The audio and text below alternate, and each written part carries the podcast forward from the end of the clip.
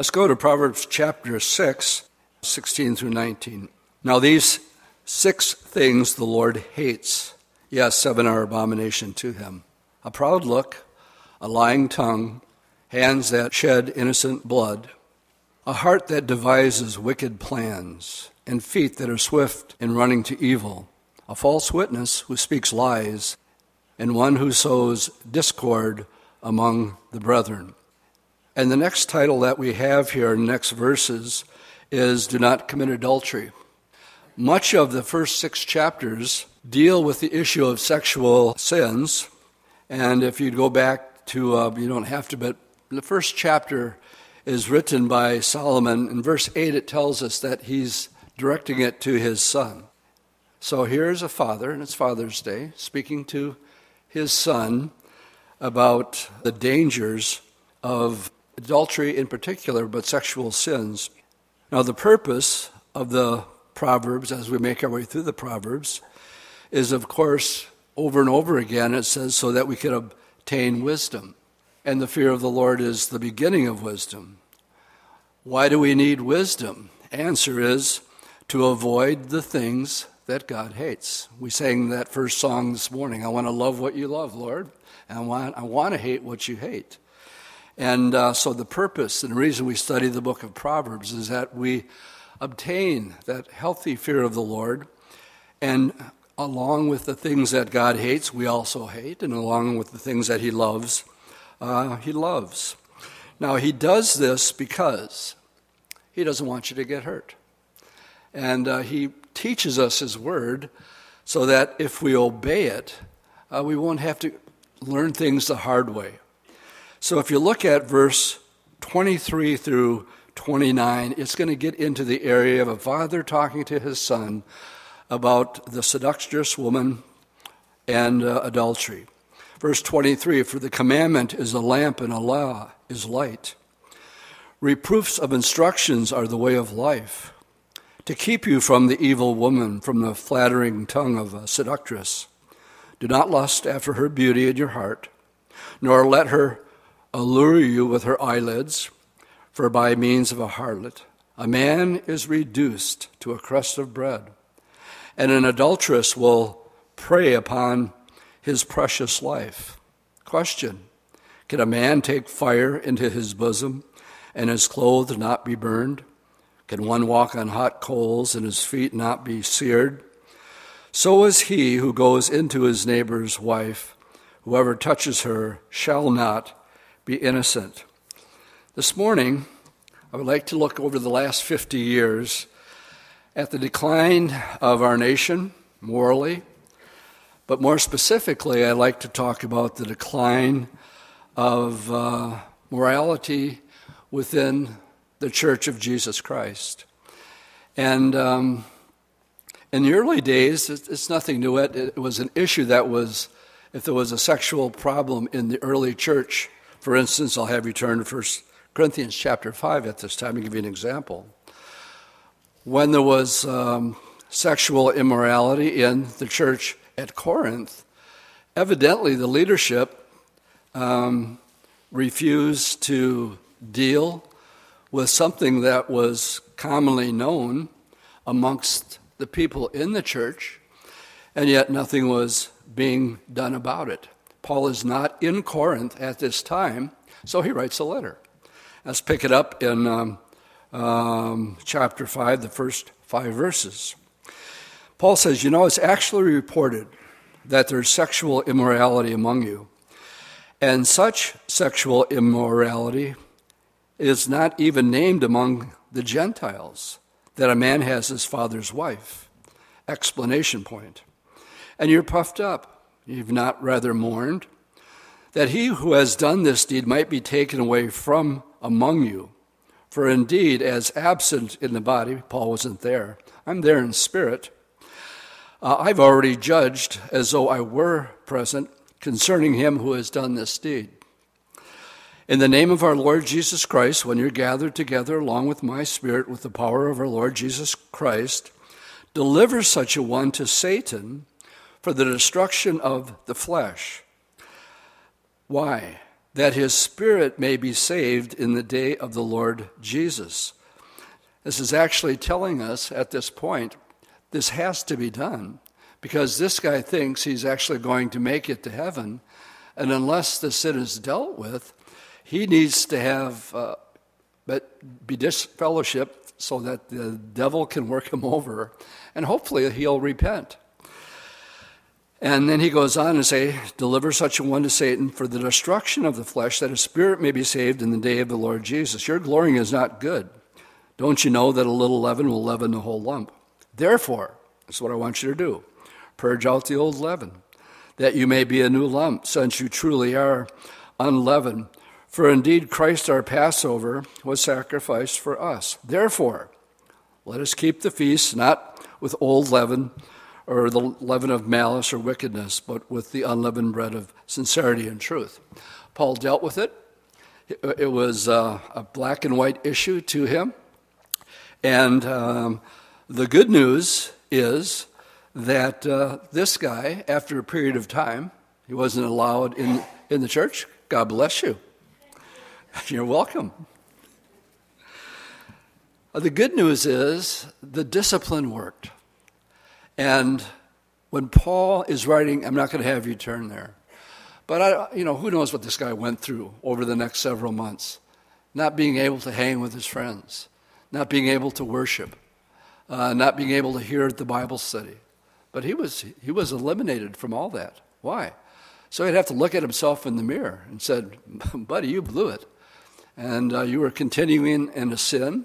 This was ongoing. But the good news is when, when we get to 2 Corinthians chapter 2, Paul is writing again.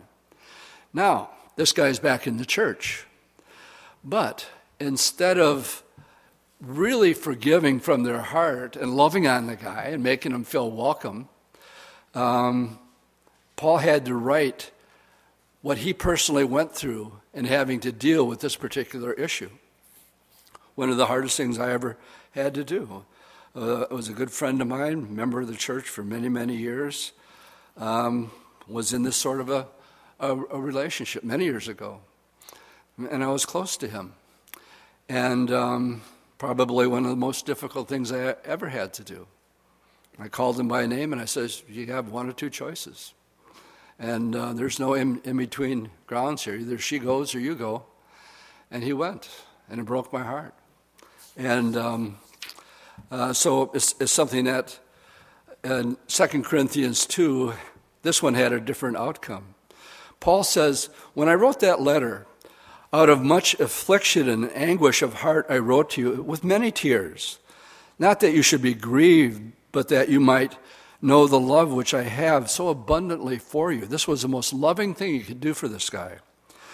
But if anybody has caused grief, he has not grieved me but all of you to some extent, not to be too severe. Lighten up on this guy, love on him. The punishment which was inflicted by the majority is sufficient for such a man. It achieved its purpose, in other words. So that on the contrary, you ought rather now to forgive him and comfort him, lest perhaps such would be swallowed up with too much sorrow. I mean, when you sin and you repent, do you really need to have somebody tell you after you've repented, I usually we're the hardest on ourselves, even after we confess it. We, uh, the, the devil's, we're not to be ignorant of his devices, but even though the Lord is forgiven and forgotten, the devil can be whispering in your ear, you call yourself a Christian. You remember when you did that thing back there? Yeah, unfortunately, I do. But fortunately, you can stand upon the Word of God and, and quote 1 John that if you confess your sin, Oh, he's faithful and just to forgive you of your sin and to cleanse you of all unrighteousness. How about an amen at that one? And then he says, I'm not going to remember it anymore. So don't let the devil be whispering in your ear something that you had settled long ago. It's like the song, The Old Account. The old account was settled long ago. And I'm not going to let you keep whispering it in my ear. But Paul had to call these guys out and say, Come on, guys, lighten up on him, love on him. He's, he needs to be restored. Now, Paul will lay out, even though there's forgiveness, like when David committed adultery with Bathsheba, God forgave him. And yet there were consequences. That child was taken from him. Then there was Solomon, and the Lord loved Solomon. I want you to turn one page to 1 Corinthians chapter 6, and I want to talk about sexual sins and other sins. And in verse 9, the thing that's important that we understand here is he is actually listing sins that if they, a person continues in these sins, he doesn't want you to be deceived by thinking you're going to heaven because you're not. So let's pick it up in verse 9. Paul says, Don't you know that the unrighteous will not inherit the kingdom of God? And then he says, This is so important do not be deceived on this issue. Neither fornicator, now, or, or, or adulterers or adulteresses, let's just start with those three. The difference between uh, fornication is simply sex outside of marriage. If you're living together and you're unmarried, you're committing fornication. And here the Bible says, don't be deceived. You can't live that way and think everything's fine and you're going to heaven. You're deceiving yourself. Adultery, on the other hand, is what takes place when a husband will cheat on a wife or a wife will cheat on a, a husband. And it's ongoing, and they're maybe showing up at church and uh, uh, thinking everything's okay, like the guy in 1 Corinthians. Don't be deceived. Both of these sins are sins that will keep you out of the kingdom of heaven. And let's be more blunt about it. If you're out of the kingdom of heaven, where does that leave you? It leaves you in hell, which, which people are afraid to speak today. And then it says, and homosexuals nor sodomites. And so now we get into the area of homosexuality. But it doesn't quit there. The list goes on. We were broken into this week. We're praying for these guys or guy, whoever it is. I don't think they're saved. What do you think? I don't think so. So, these guys, if they continue this lifestyle, uh, they're not going to make it. So, it's equivalent to the sexual sins. And covetousness, nor drunkenness, nor revilers, nor extortioners, what? Will inherit the kingdom of heaven. And I look at the, that list and I go, well, I pretty much committed most of those. Wrong. I've sinned almost all of them. And that's what verse 11 says. And such were some of you. But here's the good news you were washed, and you were sanctified, and you were justified in the name of our Lord Jesus and by the Spirit of God. As I continue on with this message, it's not with, a, with an air of, uh, of a Pharisaical type viewpoint that thank God I'm not like this list of people. No, I'm more like the guy who's beating his breast and said, God, have mercy on me, a miserable sinner. So that's the way I'm approaching the rest of our message. That's going to become a little bit more directed and pointed. So, Paul speaks of one sin in particular that I'm concerned about and I want to speak out against this morning. As part of this list, it's no greater or less of a sin than the other ones listed. But it is the sin of homosexuality that I'm going to address this morning. In Romans chapter 1, um, beginning with about verse 20, God talks about a group of people that are suppressing the truth deep down inside. The truth is that there is a God because of creation. So that's Romans chapter 1. In other words, everybody knows there's a God. And when they say they don't believe that there's a God, the Bible says they're suppressing that truth in unrighteousness. Why? Because they don't want their, their sin to be brought out into the open. Then he goes on to say, because they refuse to acknowledge God, I'm going to start reading verse 24 now. Therefore, God gives them up. Now, that's a sad day when God gives up on a person to uncleanness and the lust of their heart, to dishonor their bodies among them, who exchange the truth of God for the lie and worship and serve the creature rather than the Creator, who is blessed forever. Amen. And for this reason, God gave them up to vile passions, for even their women exchanged the natural use of what is against nature. Likewise, also the men leaving the natural use of the woman, they burned in their lust for one another, men with men, committing what is shameful, and receiving in themselves the penalty of their error which was due them. Interesting verse. Could mean a couple of different things. Consequences of the homosexual lifestyle. One of them is AIDS, a recent uh, uh, disease, especially over the last 50 years. Verse 28 And even as they did not like to retain God in their knowledge, God gave them over. He just gave up on them to a debased mind to do those things which are not fitting, being filled with unrighteousness and sexual immorality. I've entitled this morning's message, The Days of Lot. And uh, with that, I would like to um, ask the question as we turn to Luke chapter 17 and that is are we living in the days of Lot that Jesus talked about? In Matthew 24, the same narrative, but from a different viewpoint, some information is given in Matthew 24, other, other information in Luke 17. But Matthew 24 begins with the disciples coming to the Lord and said, Lord, just tell us, what's it going to be like in the last days? And the Lord gives a list, Four times he, he says, Don't be deceived. There's going to be false teaching, there's going to be false doctrine that's going to uh, uh, come into the church. Um, but then in Luke 17, addressing the question about the last days, that's the context that we have here. And it's important that we understand the context. Verse 26 As it was in the days of Noah, so it will be in the, day, in the days of the Son of Man.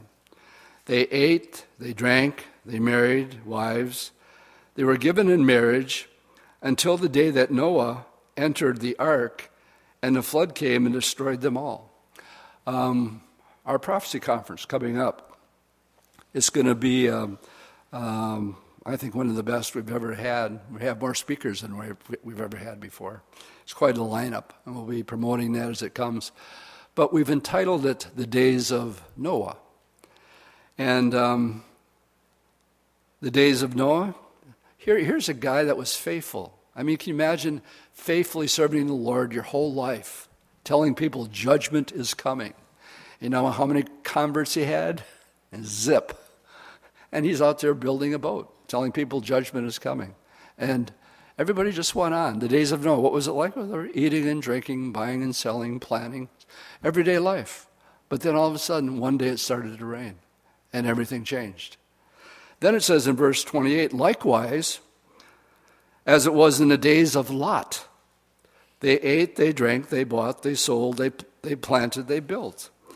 But on the day that Lot went out of Sodom, it rained fire and brimstone from heaven and destroyed them all. Even so will it be in the day when the Son of Man is revealed to move.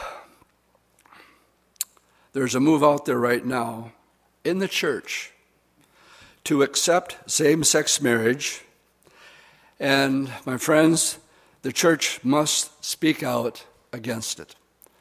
And people, not just behind the, the pulpit, but the, the, those of you who are hearing this morning, you cannot be passive and indifferent on this issue.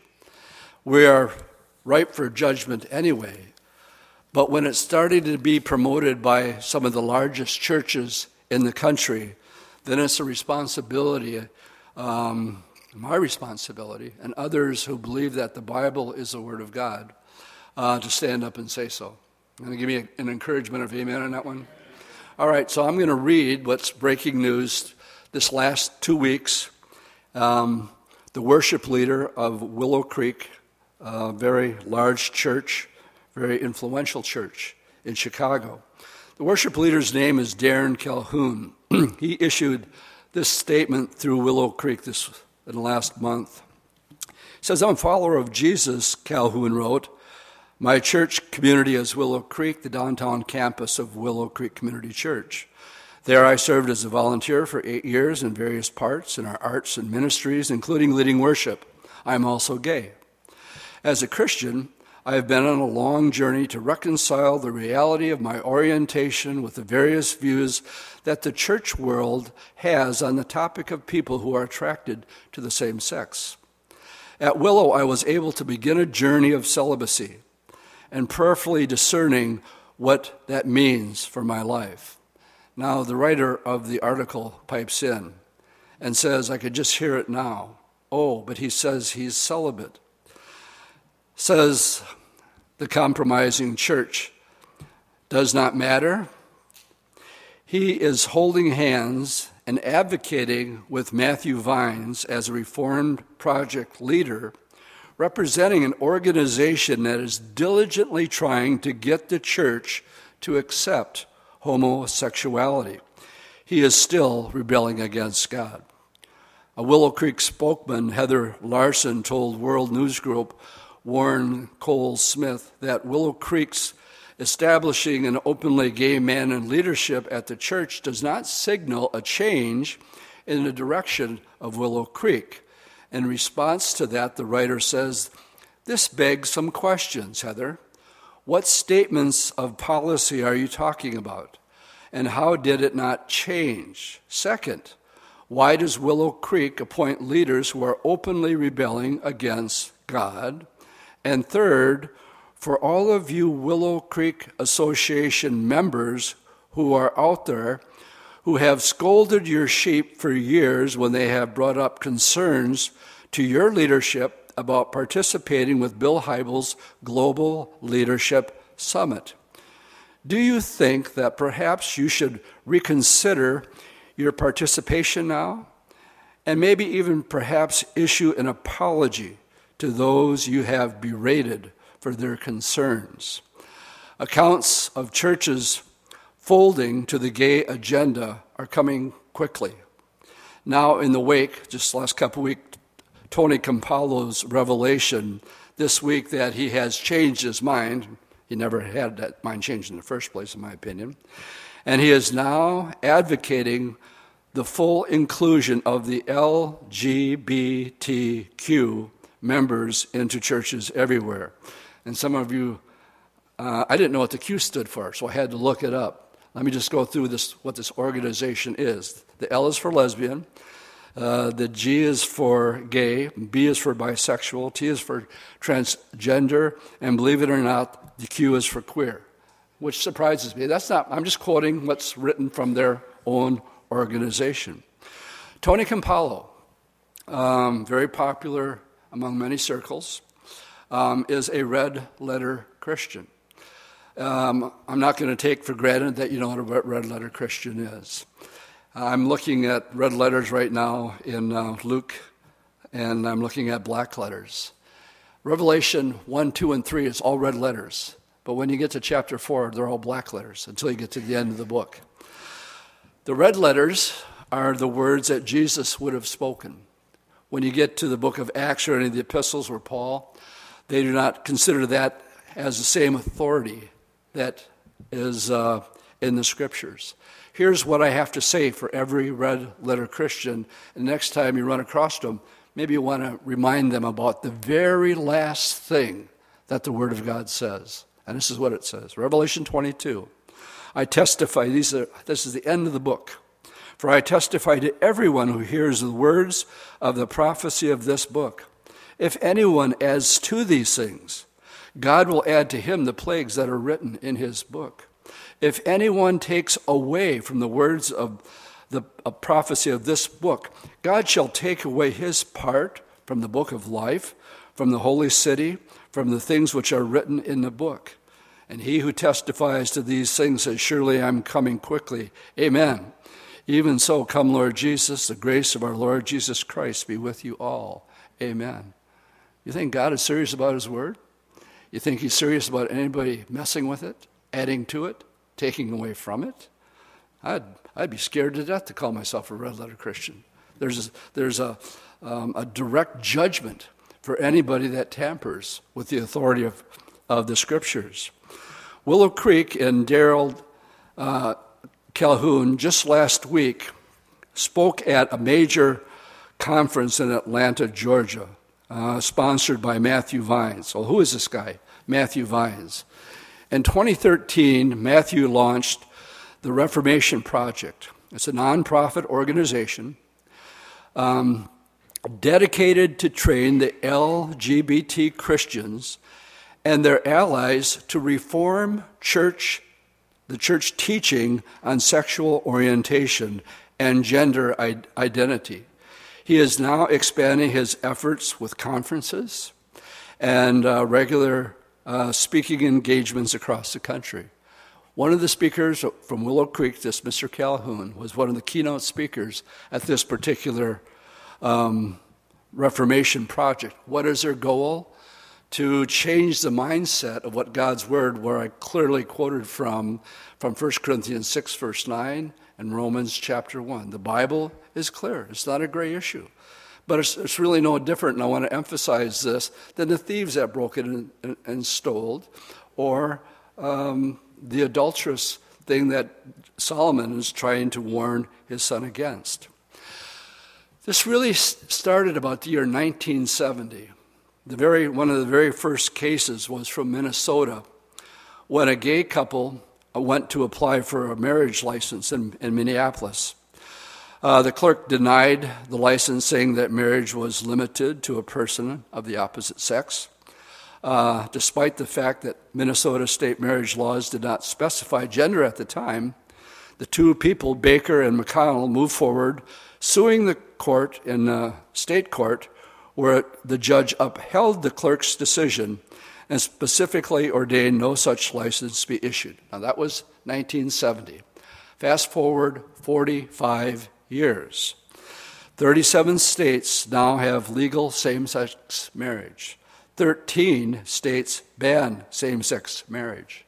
But it has grown from the 70s to the 80s to the 90s, and I've seen just in the last couple of years exponentially how they've become much more aggressive in um, having uh, uh, this creep into the church. Now, Willow Creek has turned the church into something the scriptures and God were word clearly um, declares as wrong and sinful. Um, turn with me to Matthew 13, and while you're turning there, um, tell you what the Lord has put on my heart to do. I'm working on page four of a letter that I'm writing because I went online and I wanted to know what churches in the state of Wisconsin are members of the Willow Creek Association? It costs about two or three hundred bucks to become a member. It costs 300 bucks to go to their leadership conference. And there's around 50 in the state of Wisconsin. There's three in the Fox cities here. I'm on page four of my letter, and I'm just going to have to be refined, and I want it to be written in a way that it doesn't sound um, what's the right word, Lord? I just, I just want it to uh, come across not as we have our act together and we're perfect and we don't have faults, but this is an issue that, that needs to be addressed. And so I'm working on this letter. I'm going to send it to, to these 50 churches that are card carrying members of Willow Creek and ask them just straight out are you still going to associate now that they've openly declared that they're endorsing same sex marriage. And um, their leadership is speaking in, at national conferences to further, further this. Along with the uh, letter, I'm sending a copy of uh, Ruth Christian's book, Love Broke Through. Uh, everybody knows Ruth. She lived a lesbian lifestyle most of her life. Um, she got born again. Uh, she has her own ministry today. She's written her own book, and she travels all over the country explaining that it's a lie that you were not born this way. And after getting saved and getting rooted and grounded in the Bible, God has used her mightily. And I'm also sending a copy of Paul Smith's book, uh, The New Evangelicalism, and he explains very well where this all started this slippery slope. That's hard to say so early in the morning, slippery slope. and just what has happened and where it all began. And Paul does such an excellent job to articulate where the universities, the, the Christian theological um, community, especially Fuller out in California, and he takes it right out to the very, very end one world religion and one world government. And he connects all the dots, especially Peter Drucker's influence. Uh, Peter Drucker was a major influence in Bill Hybels' life. Who is Peter Drucker? He is not a Christian. Uh, he's a guru to the CEOs. The people that attend these leadership conference, most of them are not born again believers. They're businessmen. They're heads of companies. And so they're, uh, they're trying to do the, the work of ministry in the power of the human flesh. They're purpose driven, not spirit led. That would be an easy way to remember it. They're purpose driven, not spirit led. And, and it's all, it makes all the difference. So, what do we have? We have very big churches and very influential churches. If you're in Matthew chapter 13, Jesus actually told a parable that um, I think a lot of commentaries don't get it right um, when they teach on this particular parable. It's the parable of the mustard seed. Let's read it and we'll go through it. Uh, verse 31 Another parable he put forth to them, saying, The kingdom of heaven is like a mustard seed, which a man took and sowed in his field, which indeed is the least of all the seeds. But when it is grown, it's greater than the herbs and becomes a tree, so that the birds of the air come in the nest and branches. You go, my goodness, what kind of a parable is that? Um, one thing that uh, we, we learn when we go through Bible school or taking courses in apologetics or hermeneutics is that there's an expression that we use called expositional constancy with the parables. Big fancy word, basically it means this that in this parable here, where it talks about a bird, if, it, if a bird represents something here, it will be consistently represented in the other parables. If we don't have a definition of what the bird is here, if we have a definition in another parable, then it'll be consistent, whatever the meaning of the bird is. So if you go back to the parable of the sower in verse 4, a different parable, but Jesus says, As he sowed, some fell by the wayside, and the birds came and devoured them. That would be the word of God. It means that when somebody hears the gospel, then somehow that is taken away. Well, who takes it away? Well, we're told in verse 19. The explanation here is given, where it's not, in the parable of the mustard seed. When anyone, anyone hears the words of the kingdom and does not understand it, then the wicked one comes and snatches away uh, what is sown in their heart. This is he who receives the word. And um, so the one, the wicked one here is in a reference to the bird. So if the bird is a wicked one in the parable of the sower, now we have something in uh, the parable, parable of the mustard seed. What we have something is unnatural, okay? First of all, a mustard seed doesn't grow into a tree.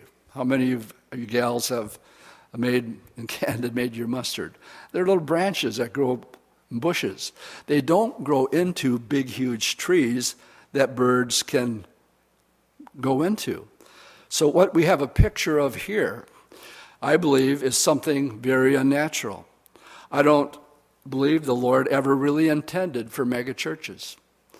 Um, I'd like to know. Uh, uh, there's, there are very good large mega churches, but if I understand the scriptures correctly, um, the pastor of that church is accountable for every one of those souls. That's what the Bible teaches. He's accountable to them, as I am to the fellowship here for what is said, and I'm actually accountable to the Lord for your soul. But here's something that is growing that is unnatural.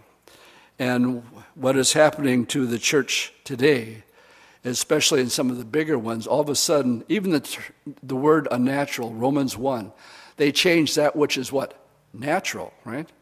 Uh, and they, they exchanged and they desired men with men and women with women, which is unnatural. This is unnatural. And what do we have? We have false doctrine. Well, what false doctrine? um, teaching trying from the Tony Campolo's on down to try to dumb down uh, people, uh, make them feel uh, like they're anti everything if you act- actually speak out and say, I'm sorry, my Bible says that's sin.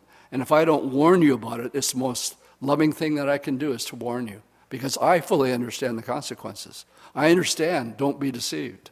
I understand that the consequences is you will not go to heaven. How much love do you have for a person to, to tell them the truth? Or will you buckle, as many, many, many churches are? All right, so why I'm not surprised that this is happening. Well, the Bible tells us that in these times, that perilous times are going to come. 2 Timothy 3 1. And um, it says, evil men and impostors will grow worse and worse. I would like to be optimistic about the trends, but I see that the Bible tells me just the opposite. It's not going to get better and better. The Bible tells me it's going to wax worse and worse, and people are going to be deceiving and being deceived. But then it speaks to us. He says, But you must continue in the things that you have learned and been assured of, knowing from you who you have learned him. Paul's talking to Timothy at this point. He's saying, Timothy, don't you remember your grandmother Lois? From a child, she taught you the Bible, she taught you the Holy Scriptures, which is able to make you wise. That's what Proverbs is all about. Son, I want to talk to you about the dangers of adultery. You can't take fire into your bosom and not get burned. If you listen to me, I love you and I don't want you to get hurt. So hear my words. The Bible will make you wise unto salvation through faith in Jesus Christ. Because all Scripture, not just the red letters, all Scripture is given by inspiration of God. It's profitable for doctrine, for reproof, for correction, for instruction and righteousness.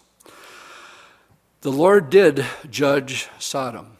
Let's go back to it, that story this morning. It's in Genesis chapter 19. And I won't tell the, the whole story because many of you are familiar with it. Of course, Uncle Abraham was very, very concerned. The Lord showed up one day and he said he had heard a cry of the sins of Sodom and Gomorrah, and he's with two angels to check it out. And there's a whole conversation that takes place in chapter 18 where Abraham knows that judgment is imminent. And uh, his nephew Lot is living there. So he, obviously he has this concern. So here's this whole dialogue.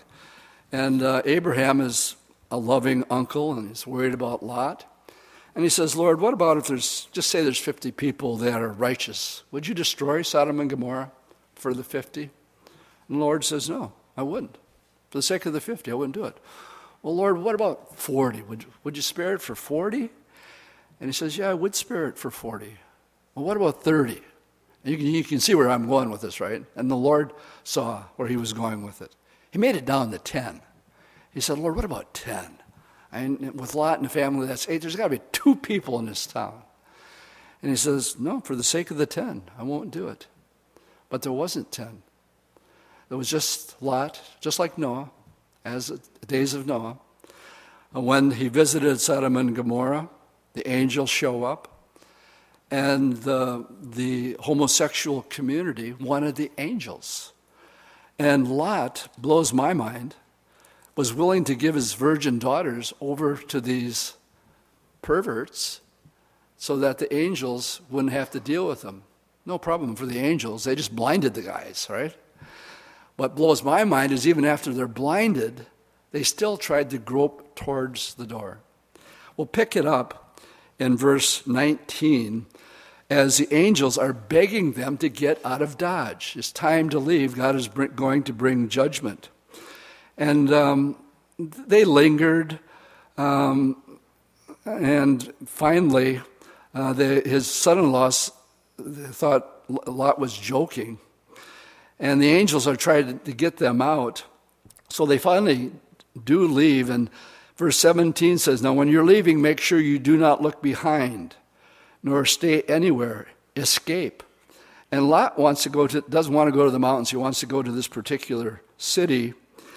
And he says in verse 19, Indeed, now your servant, if, if I found favor in your sight and have increased your mercy, which you have shown me, by saving my life, but I cannot escape to the mountains lest some evil overtake me and die.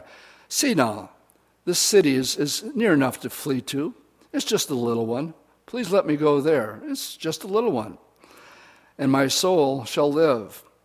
And he said to him, See, I have favored you concerning this thing also, that I will not overthrow the city which you have spoken for. And then he says, Hurry, escape there Notice this, this is important. For I cannot do anything until you arrive there. Therefore, the name of the city was called Zoar. What I want you to remember here is judgment could not come until Lot and his family was removed from the city.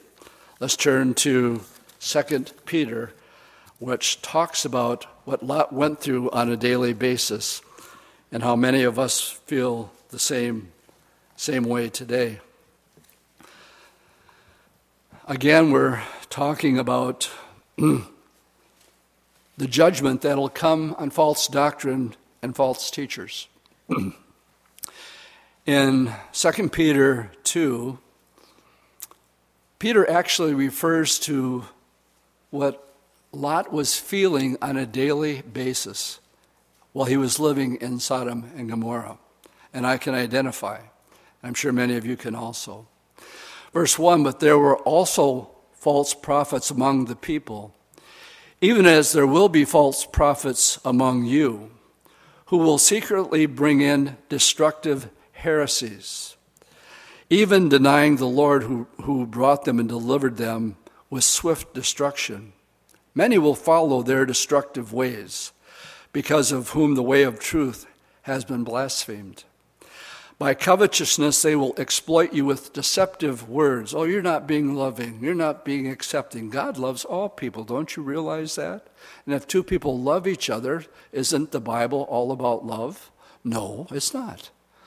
God is just, and He will judge.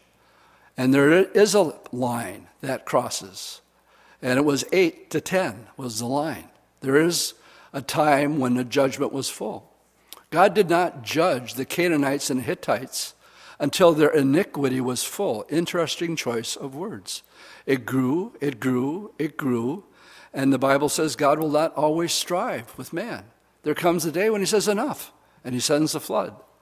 But Noah found grace, and he escaped the judgment that came. Now, verse 4 For if God did not spare the angels who sinned, but cast them down to hell, and delivered them into the chains of darkness to be reserved for judgment, and did not spare the ancient world, but saved Noah, one of eight people, a preacher of righteousness, bringing in the flood on the world of the ungodly, and turned the cities of Sodom and Gomorrah into ashes, condemned them to destruction. What? Making them an example to those who afterwards would live ungodly. In other words, a warning that's supposed to bring the fear of the Lord into a person's life, realizing that you cannot continue in sin without judgment coming. During men's prayer yesterday, we we're in, we are in Jeremiah. It's all about the coming judgment. And one of the brothers just said, and yes, and judgment's got to start first where? Does it start? In the household of God. And so judgment's going to start with us first. But then he said this, but he delivered, verse 7, he delivered righteous Lot. Notice, notice this, who was oppressed with the filthy conduct of the, of the wicked. For that righteous man dwelling among them, it tormented his righteous soul from day to day by seeing and hearing their lawless deeds. So, as I look at the world today, I grew up in the 70s leave it to beaver type in the 60s and leave it to beaver type television and, and uh, sort of the end of the innocence. And I see what has happened since then. And um, I am grieved living in the world we're living in today. I am grieved when I hear um, large churches like Willow Creek, not only endorsing same sex marriage, but sending people out so that they can promote it and bring in this false doctrine.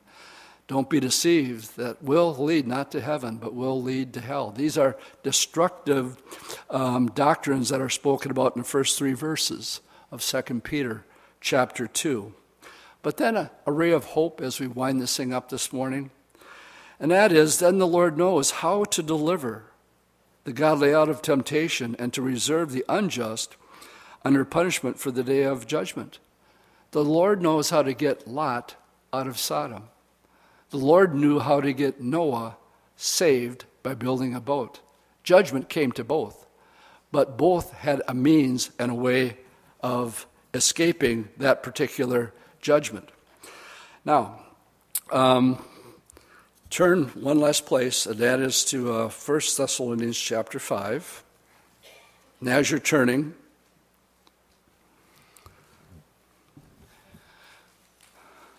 I think we're pretty ripe for judgment. And um, I don't like talking about it any more than Jeremiah, but I'm not blind either. And I, I see what's happening in the world. I see that it is getting darker and darker. Yes, it's bad. Yes, judgment is coming. Yes, the days are growing to get worse and worse, not better and better. Let me just throw in another doctrinal error kingdom now theology. Kingdom now theology teaches that the world is going to get better and better, and eventually it's going to be evangelized. And when the church has become, the world has become Christianized, then the Lord will return. That's folly. Look at the world today, it's disintegrating. In the financial, we're just watching what's going on in Europe and the economy, in the financial uh, crisis that's just looming printing trillions of dollars every single day that we don't have. All of us know that the, the other shoe is going to drop pretty soon. So, you want to say amen to that? You don't, you don't have to be an economist to see the writing on the wall where we're headed. And you don't have to be an expert in theology to realize that there's something unnatural that's happening to the church and uh, not speaking out on maintaining sound doctrine, but also speaking against false doctrine. Um, and having said that, getting you to um, First Thessalonians, I told you to remember um, that verse. The angel said, Make sure you don't look back. And who looked back? Lot's wife. Her heart was in Sodom. She didn't make it. And um, so we have that warning that Jesus said, no man, having put his hand to the plow and look, looks back, is fit for the kingdom of heaven. Nor did he want Lot's wife to have sympathy on God's righteous judgment that he brought upon the cities of Sodom and Gomorrah. Are these the days of Lot, and can we know? That's the question I'll leave you with this morning. Are we living in the days of Lot? And if we are, how can we know? Well, Paul writing to the Thessalonians in verses 1 and 2, but concerning the times and the seasons, brethren, you don't have any need that I should write to you. For you yourself know perfectly that the day of the Lord is going to come as a thief in the night. The day of the Lord is a reference to the Great Tribulation period. When another number is full, when the fullness of the Gentiles comes in, there's a set number, there's a line drawn. And when that last person gets saved, we are out of here. So if you're that person who's not saved, would you please get your act together? I would like to go home, okay? Heavy sermon, I got to interject some humor somewhere. But that's what the Bible teaches. When, when that last person is saved, then we're out of here. And so I'm aware that it's late. I know that Israel is a signpost, and I know there are signs all around us. Verse 9 Concerning the day of the Lord, God has not appointed us to wrath, but to obtain salvation through our Lord Jesus Christ. Then, verse 11 Therefore, comfort one another and edify one another just as you are doing. Is it bad? Yes. Is it going to get worse? Yes. Does God have a way and does He know how to get uh, Lot out of Sodom? Yes. Does he know how to save Noah and his family? Yes. Does he know how to save those who are trying the best they can to serve our Lord Jesus Christ? Yes, we're not perfect. Yes, we make mistakes and sin way too often. But we have an advocate that intercedes for us. And um, I'll leave you with that thought this morning as uh, we watch these things unfold. It, it ends with a word of, therefore, comfort one another. How can we be comforted? Well, God hasn't appointed you to wrath. Judgment's coming, but not on his church. You see, when Jesus said, It is finished on Calvary's cross, my judgment was taken care of then. I deserved it, but the wrath of God came upon him for my sins and your sins. My friends, if you have never accepted the Lord, come on, it's getting late. And how many more opportunities are we going to have? We don't know what's going to happen tomorrow. And uh, I plead with you if you have not given your heart to Christ and have not taken these words seriously, please don't wait another day, another hour. Make it right before you, you leave this place today. Final verse where, where your treasure is, there will your heart be also. Don't look back at this world. God's getting ready to, to judge it. Don't let your heart be here. Where your heart is, hopefully it's up there. Colossians 3:1. If you're born again, then seek those things that are above. Amen? Stand and pray. Lord, heavy study this morning but it has to be spoken. And we have to judge false doctrine. As you clearly made a judgment in the past, and you will continue to make judgments. Your word tells us that the spiritual man will judge all things. We have to be able to discern so that we can have wisdom to know the difference between what is right and what is wrong. Lord, as we make our way through the Proverbs, we pray for these, your wisdom for your people in these last days. And we thank you so much for the Bible. We thank you so much for the Proverbs. And we just pray that you go before us this day.